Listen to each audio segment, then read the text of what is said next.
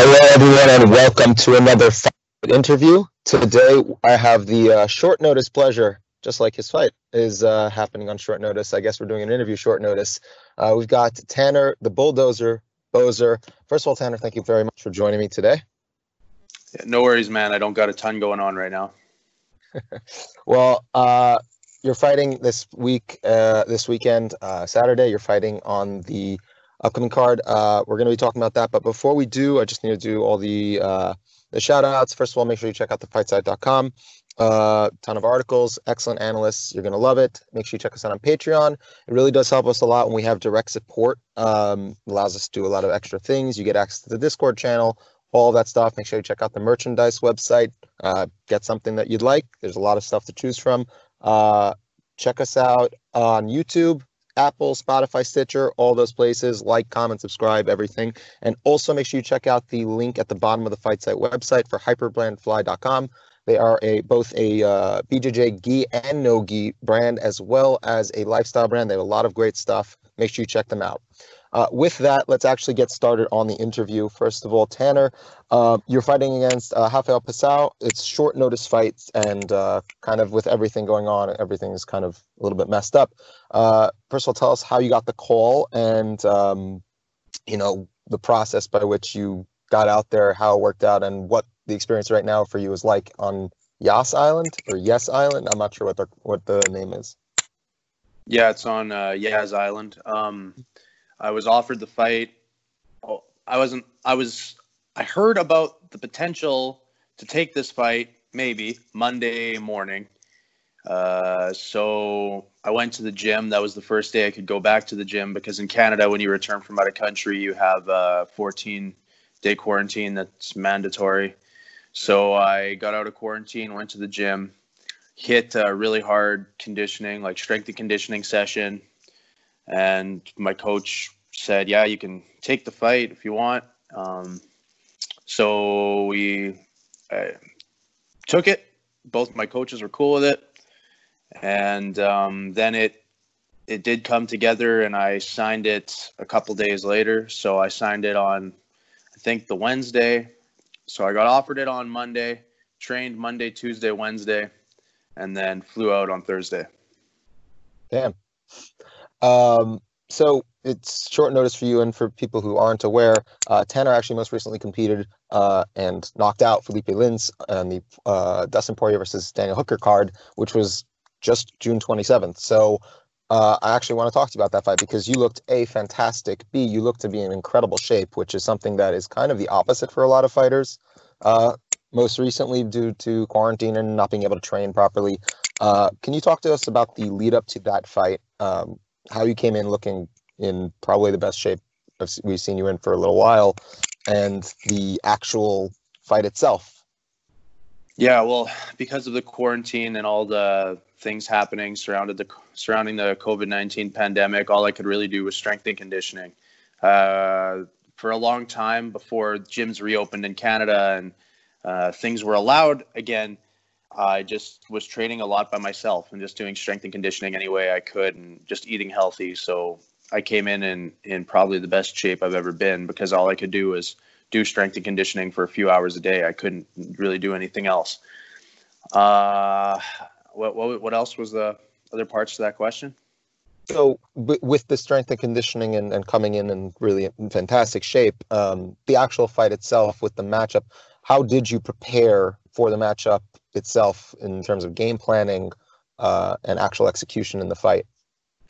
Oh, well, I mean, the execution turned out to be perfect, although, you know, you can't plan to knock somebody out right away. Maybe you can if you're like Francis Ngannou, but you can't if you're me. So all I could do is try and um, implement the things that would make him have to dance my dance. And it didn't even come to that because I got him so early, but I'm fine with that. Obviously, that's the best case scenario um, of a fight. I win in a couple minutes, not have any damage. It's perfect.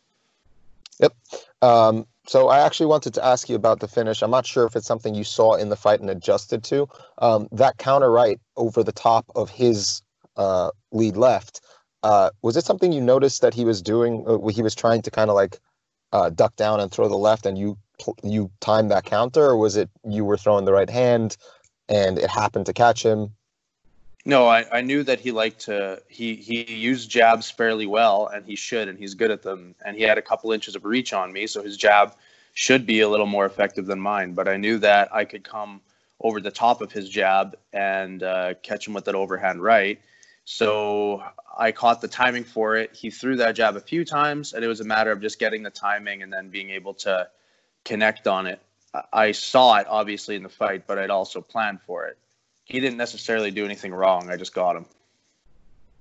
Well, that's yes, excellent. Um, so with regard to this next fight with Pascal, um, I, I, you know, watching him fight, we've seen he's had a couple fights, and you actually both have a common opponent in Ciryl Gane. Um, what kind of prep could you do for this fight with regard to game planning specifically, um, if any? And uh, what are your thoughts on the style matchup based on what you've seen versus in his fights with Gane and uh, Jeff Hughes, and if you watched his prior to UFC fights as well? Yeah, so I trained really hard for three days, like a maniac for three days, just trying to get my body back in in shape. But in terms of game planning, yeah, you know, I talked to my coaches and we all have ideas and stuff, but how much could I really work on a game plan in three days? Probably not a ton. So I'm going to work on that out here over the course of the week. It's all good. You know, you can, as long as you have a game plan in your head and you rep it out a few times on pads. I've got a lot of fights. I know how to fight. All I have to do is go in there and fight. I'll, I'll find his rhythm. I'll, I'll figure him out, and I'll be able to, I'll be able to hopefully put in a decent night of work. Uh, what was the other parts of the question? If you you know if you saw anything in his previous fights that you uh, specifically think that you might be able to take advantage of because he's yes, a much bigger there, yeah. Yeah he's bigger. He's bigger than everybody's bigger than me. I'm a, I'm a small heavyweight so i hear about it all the fucking time that i should go down to 205 nah. uh, he yes. He first of all he's a guy that is dangerous because he throws hard. He's got a hard right hand uh, and he throws pretty recklessly and and in a way that makes him dangerous because he almost has no regard for himself at certain times. He throws a lot of spinning stuff.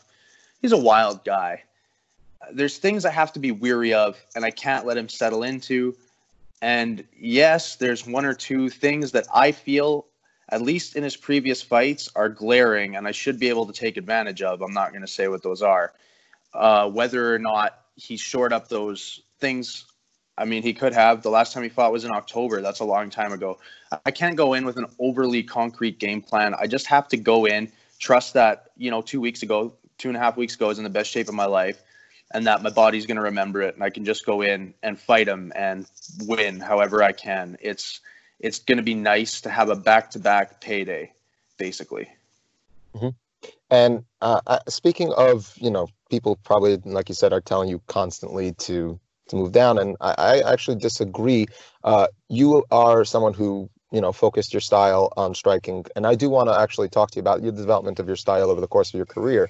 You use a ton of leg kicks very effectively, as we've seen in your fights already, just in the UFC. If you haven't seen his prior fights, uh, there's a lot of movement, and these are things that most heavyweights aren't necessarily capable of doing or defending against. Your speed and your movement. So, uh, first, you know, coming up, I know that you have an interesting story of getting into martial arts and MMA in general, um, with the EMT and deciding to become an EMT and then going back to fighting, if I'm not mistaken, something like that. Yeah, um, that was in the middle of fighting though. That wasn't really before. Yeah. It's a whole thing. Okay. Yeah. So, uh, just tell us about how you developed your style and training uh, mentality. I, I would like to know more about that. Uh, well, I did karate growing up, so I favored striking right out the gate, but I I don't know. I, I prefer watching striking over grappling as a whole. Of course, I have an appreciation for it, and I've I I'm I consider myself well rounded, even though you don't see the other mm-hmm. aspects of my, of my game too often.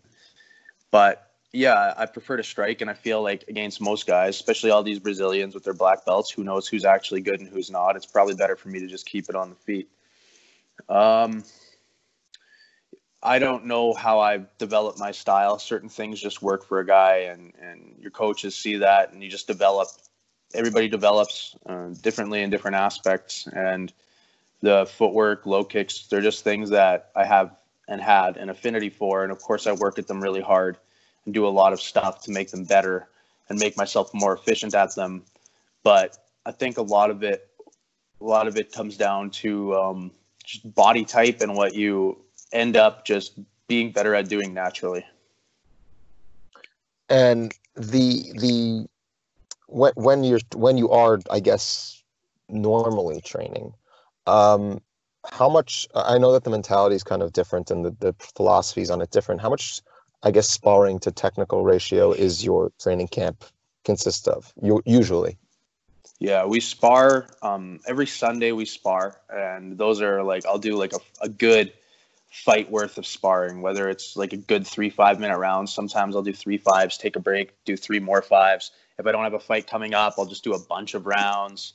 Uh, with changing opponents you know sometimes you get shark tanked. We also do some sparring on thursdays which is usually after uh, like a grappling and combat jits kind of day so that's um, you're, you're more tired when you go into that uh, sparring session as opposed to sunday where you come in uh, fresh i guess two nights a week typically we do sparring um, and and i guess the back to the actual current situation, it's it's interesting that you're one of the few people it seems to have not affected. So it's just very interesting to see that. And um, while while we're on the topic of going to be in you're in another country, this is the eighth or ninth country, different country you've been able to compete in. Uh, you fought all over the world. You know, you're uh, Canada and, and Kazakhstan and, and I mean everywhere. Uh, first off, what was your favorite place to go and compete? Curious, just just as a personal question. I'm genuinely curious about that kind of stuff for the world uh, travel. Yeah, what was my favorite place to compete in, or just to go to? Go to um, place you enjoyed when you were competing there. Probably Australia. That was okay. that was nice. It was uh, nice outside. There was no COVID, so you could walk around and check stuff out. And yep. we stayed for um, stayed for a few weeks after and uh, had had some fun there. Got to experience some stuff. So uh, fighting fighting in Brisbane, Australia was probably uh, yeah probably my favorite experience in a place that I went to to fight. Um, the the next question I have for you is this: this is a short notice fight. Uh, in the current you know climate with the pandemic and everything, are you looking to continue to take more short notice fights, considering everything that's going on, and try and take advantage of it, uh, uh, the the the situation, or would you prefer after this fight, or just as a general statement, to have longer camps if possible? It depends what happens in this fight. If I if I get banged up and I'm and I yeah. have injuries, then I can't take a short notice fight, and I'm going to need time to heal, which in turn will give me time to train. You know, maybe I can't, maybe I can't. Shit, headphones. no worries. No worries.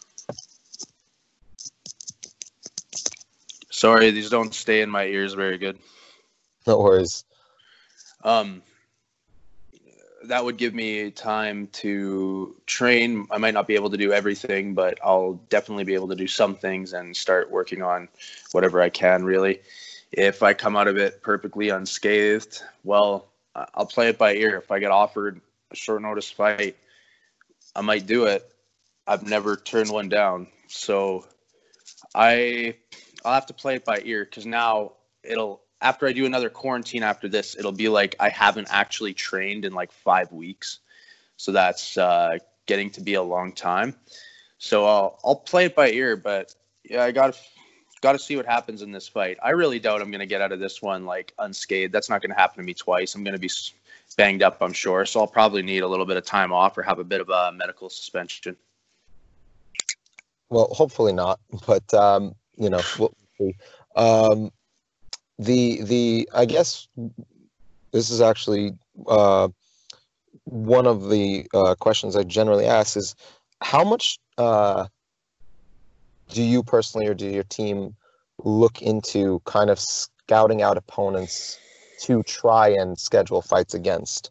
Um, do you attempt to find matchups that would favor you stylistically? Is it more you just whatever they give you, you or they give you a list and they tell you three guys and they say which one do you think would make sense?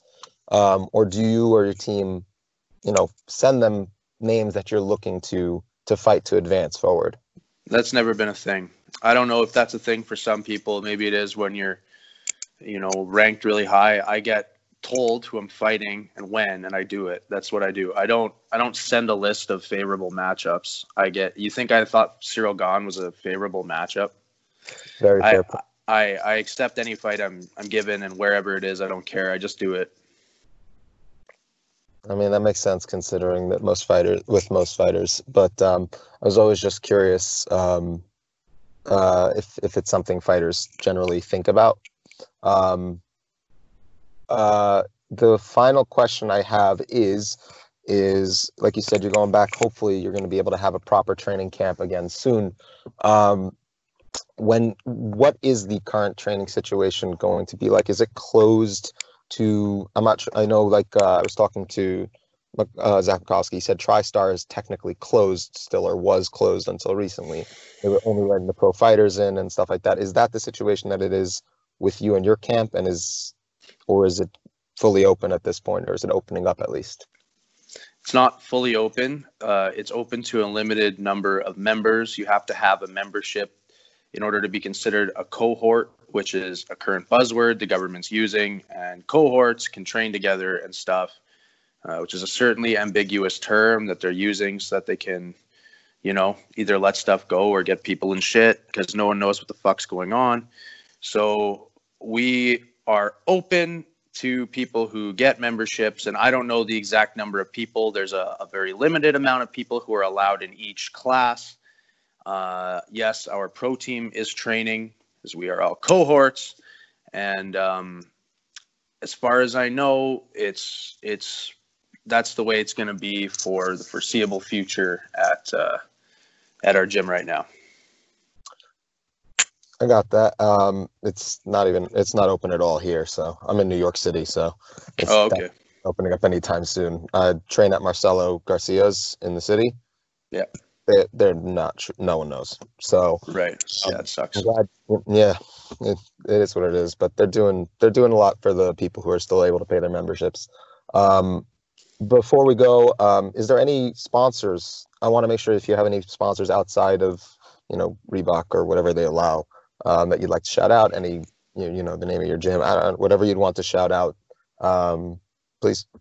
Sure. Uh, I got my sponsors are PPS, that's Paul Pedal Services, BBN Consulting, Premier Built Garages, and Mealcraft. And my gyms are uh, little sweatshop, and our, our fight team there is the Shaved Bears. And I train also at Frankly's Muay Thai. My coaches are Jeff Montemuro and Kedro Noda, and my corners out here are Teddy Ash and KB Buller. Awesome. Um, Tanner, thanks so much for joining me. I actually really appreciate it. I know short notice and stuff. Um, usually I try to prepare a little bit longer, so I, I do appreciate you taking the time to do this. Um, uh, before we go, everyone, again, make sure you check out the fight site. Make sure you check out Tanner Boser's next fight against uh, Rafael Pessoa this weekend, uh, Saturday night. Uh, also, make sure you follow Tanner on Twitter. Uh, what is your Twitter username again?